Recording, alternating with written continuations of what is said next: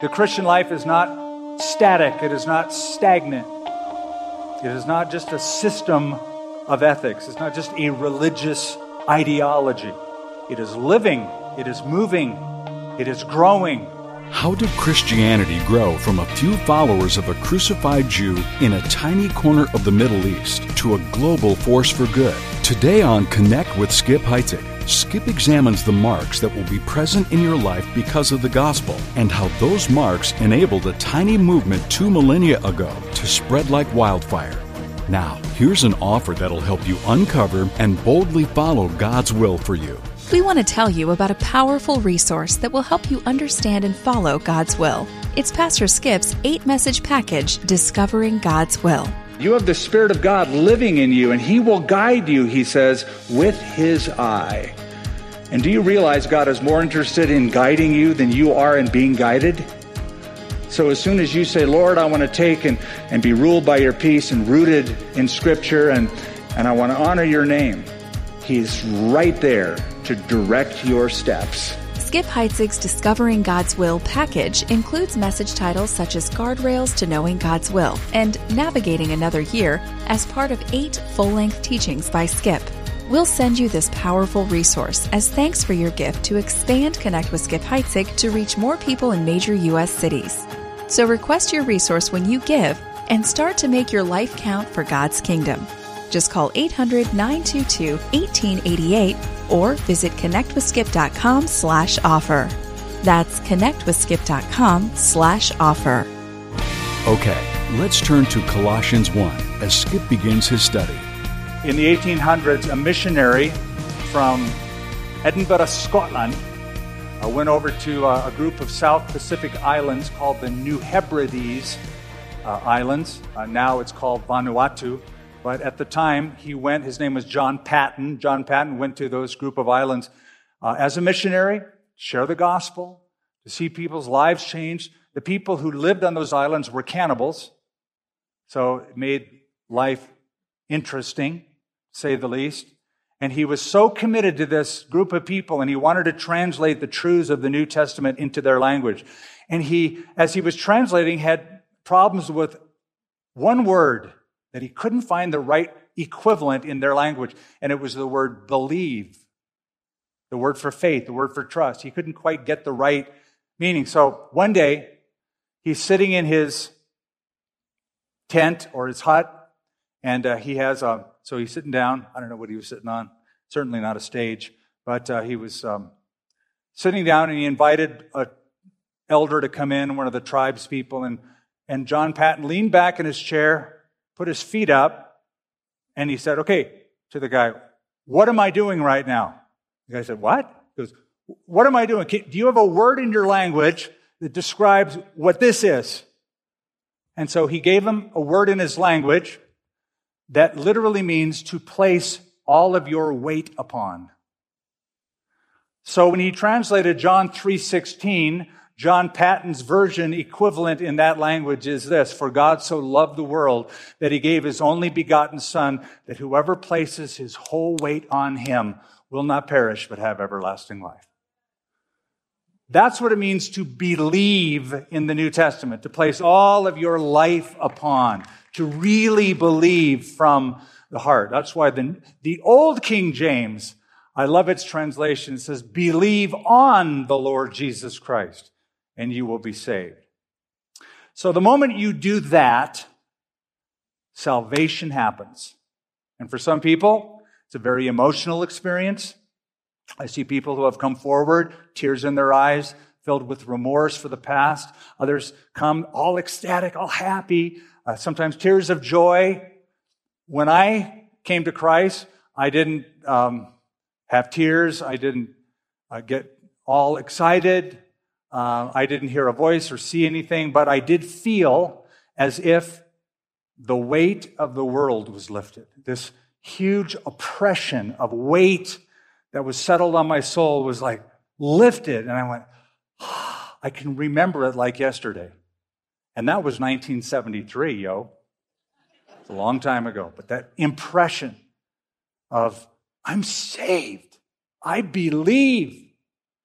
So hearing and then believing. They're exposed to a great gospel. They experience a great Christ. Third, they exhibit great love. Notice again in verse 4 since we heard of your faith in Christ Jesus and of your love for all the saints. And then go down to verse 7 as you learn from Epaphras, our dear fellow servant, who's a faithful minister of Christ on your behalf. Verse 8, who also declared to us your love in the Spirit.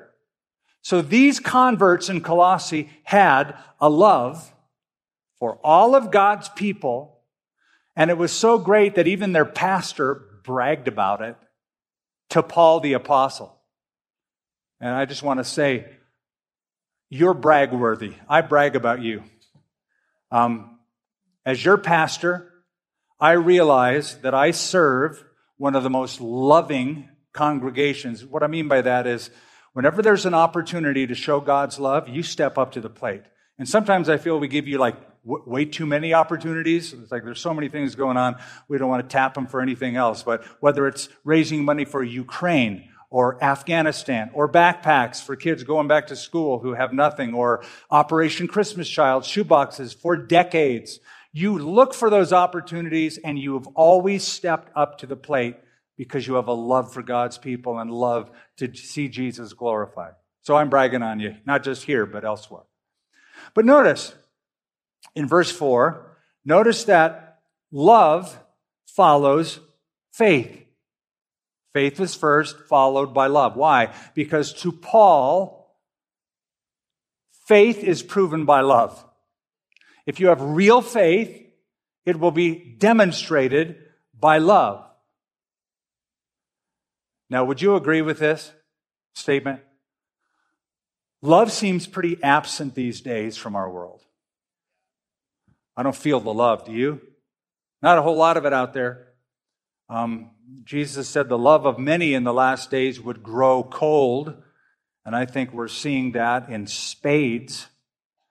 Um, it was 1965 when Jackie DeShannon sang a song. Some of you remember that song? Do you remember what song I'm thinking of? What the world needs now is love, sweet love. That's the only thing that there's just too little love. Don't be frightened. That won't happen again. But I agree with that. There's not enough love.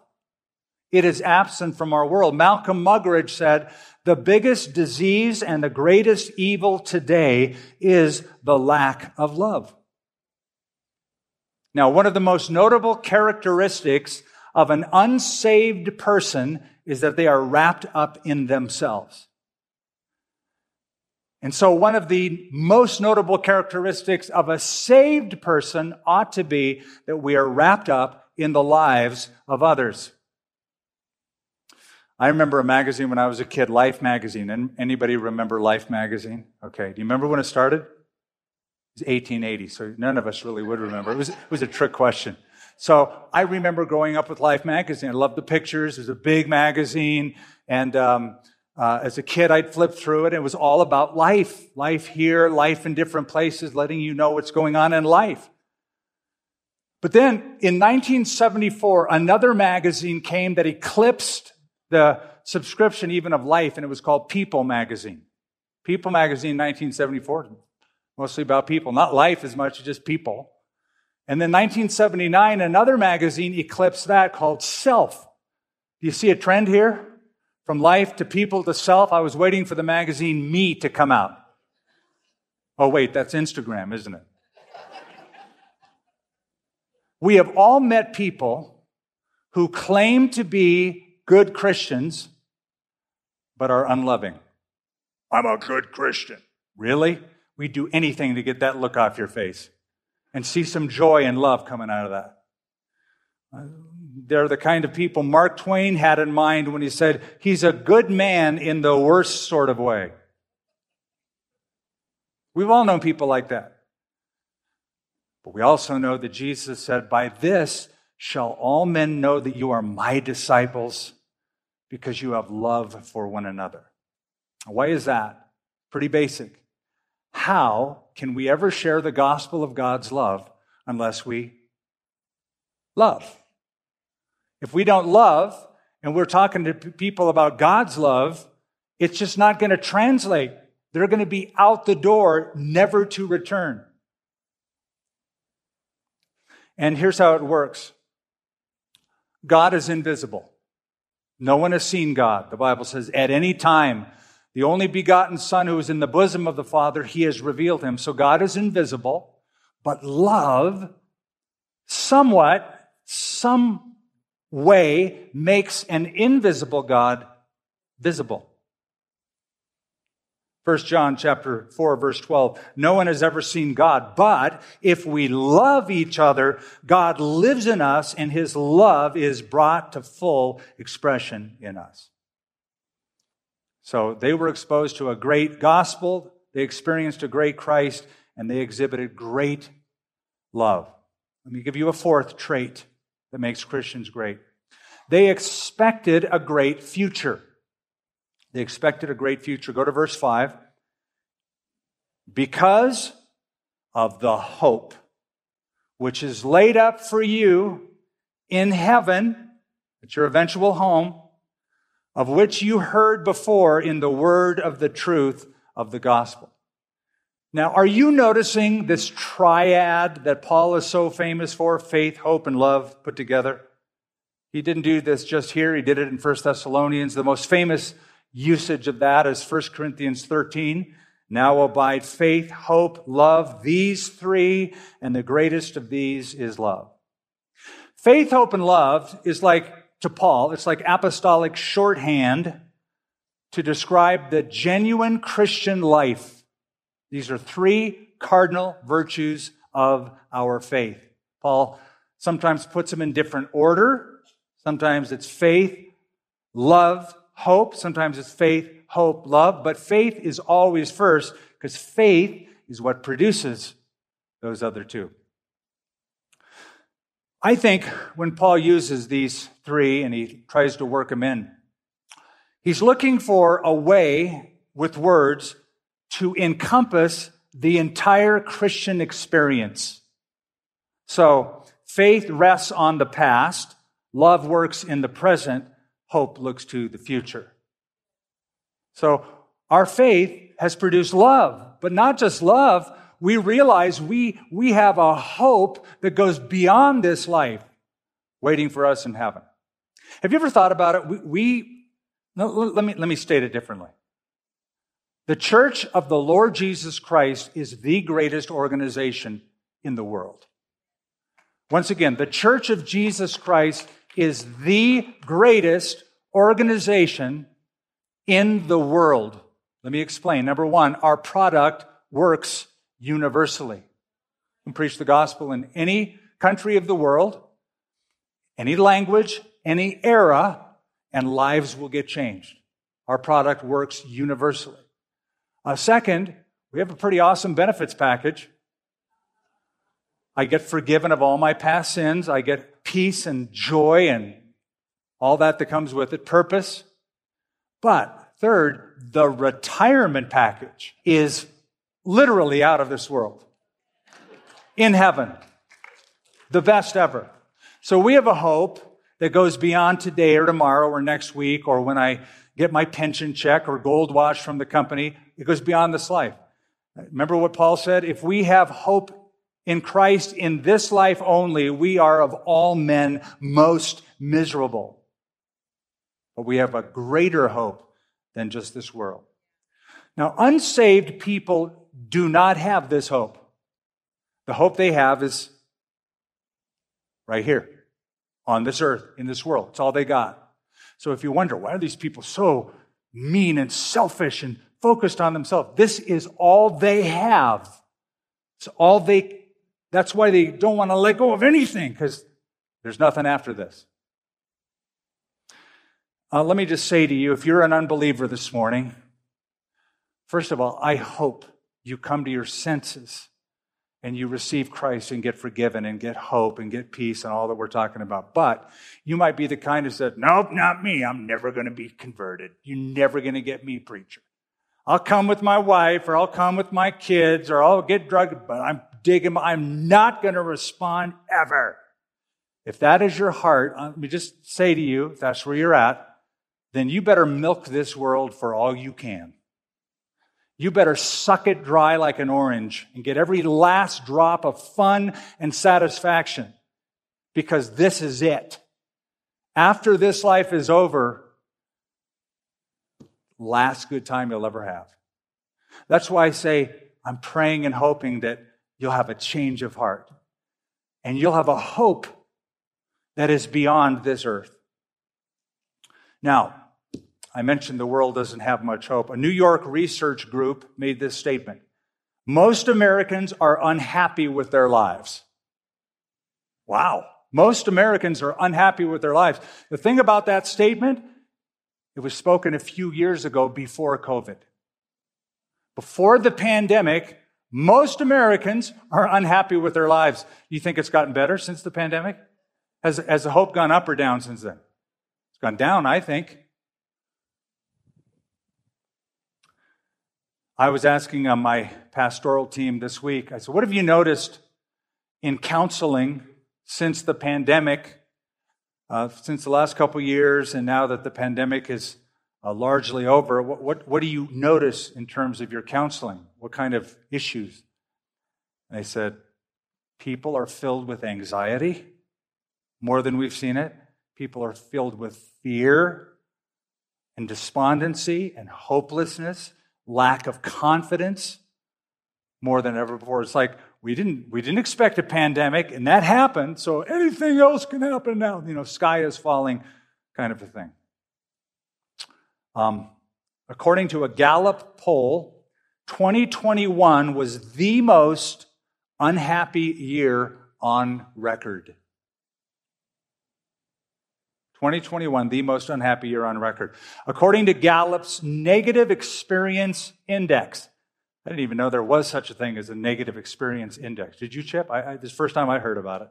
But there is one now.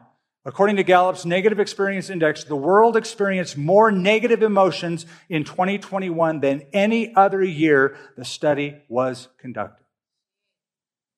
So this world is pretty desperate for hope. When you hear the message of the gospel and you believe it, love is generated and hope. You should have so much hope for your future. And then finally, and we close with this what makes them great? They exported great fruit. Verse 6 which has come to you, as it also has in all the world, and is bringing forth fruit as it is among you since the day you heard and knew the grace of God in truth. It's fruitful. The Christian life is not static, it is not stagnant. It is not just a system of ethics, it's not just a religious ideology. It is living, it is moving, it is growing, it is fruitful. The gospel produces inward transformation that is the love and the hope that is mentioned. It produces outward benefit, that is the fruit. I don't know exactly what kind of fruit Paul has in mind because he's already mentioned uh, love and hope. Those sound like sounds like fruit to me, but what I think he has in mind by the way this is worded is simply he is referring to the replicating nature of the gospel message. That wherever it goes, it grows, it spreads, New converts are being won. It's Paul's way of saying Christianity is spreading everywhere. So it's come to you, Colossians, and it's also now come through you to other people in your town and in your family. I mean, think about this. What began as a despised movement led by a crucified Jew in an obscure section of a despised land by the Roman government became the most dominant religious system of the Roman Empire by the fourth century AD. That's growth. That's fruit. The message was dropped in different places and it spread like wildfire. So they heard it, they were changed by it, and now they're spreading it around, being fruitful. That makes Christians great. Now, I want to close with this thought.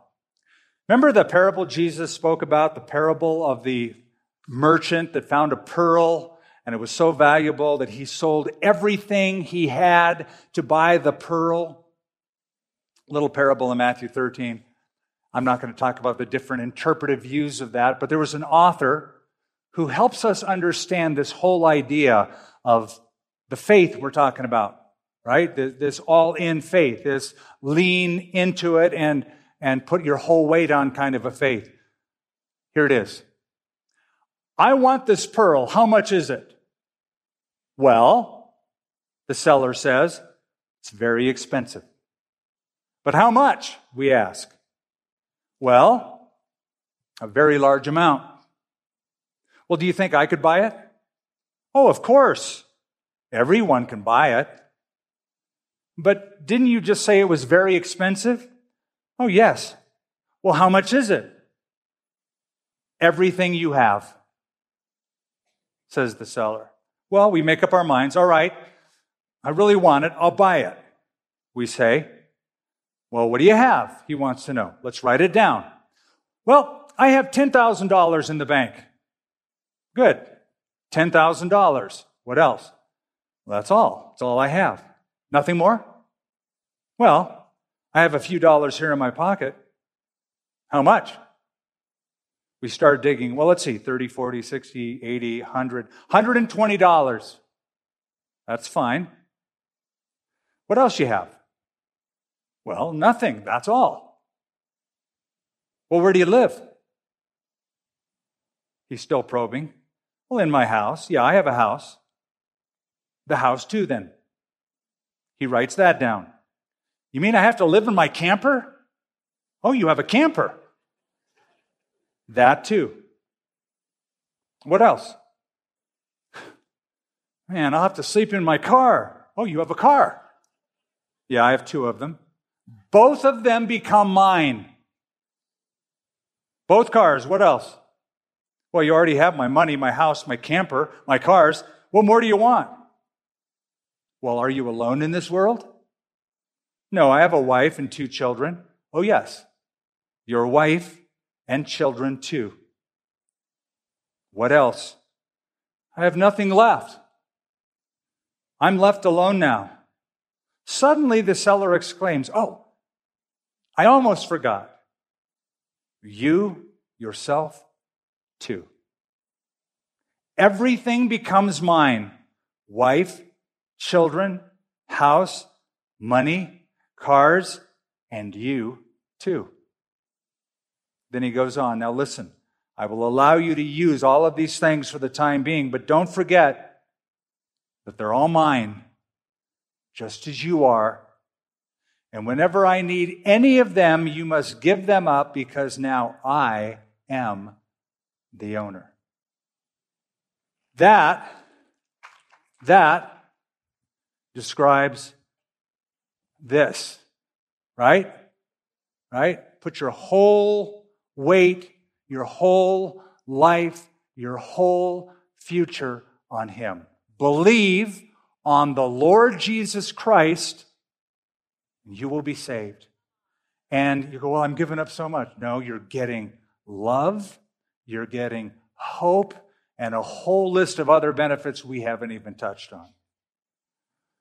You're getting heaven in exchange for what you deserve. You're getting God's grace and God's goodness free. Free, it cost me so much. No, He gave everything. He was all in to go to the cross. He gave His life for you. He's asking you to live for Him, live an abundant life for His glory. That's Skip Heitzig with a message from the series Always Only Jesus. Find the full message as well as books, booklets, and full teaching series at connectwithskip.com. Now, here's Skip to share how you can bless people around the world with God's Word through a gift to keep these teachings coming to you and others. God's Word has the power to change lives.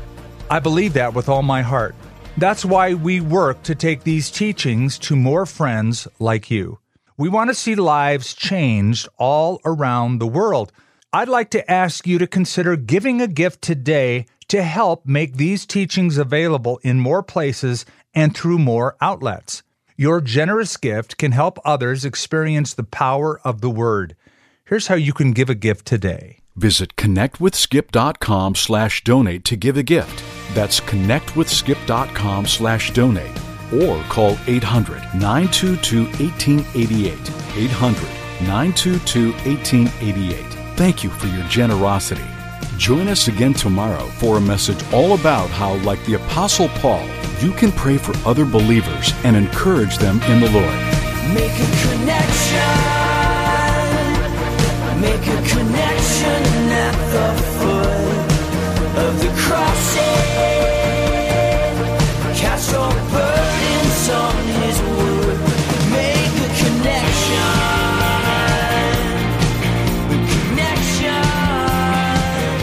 with Skip Heitzig is a presentation of Connection Communications, connecting you to God's never changing truth in ever changing times.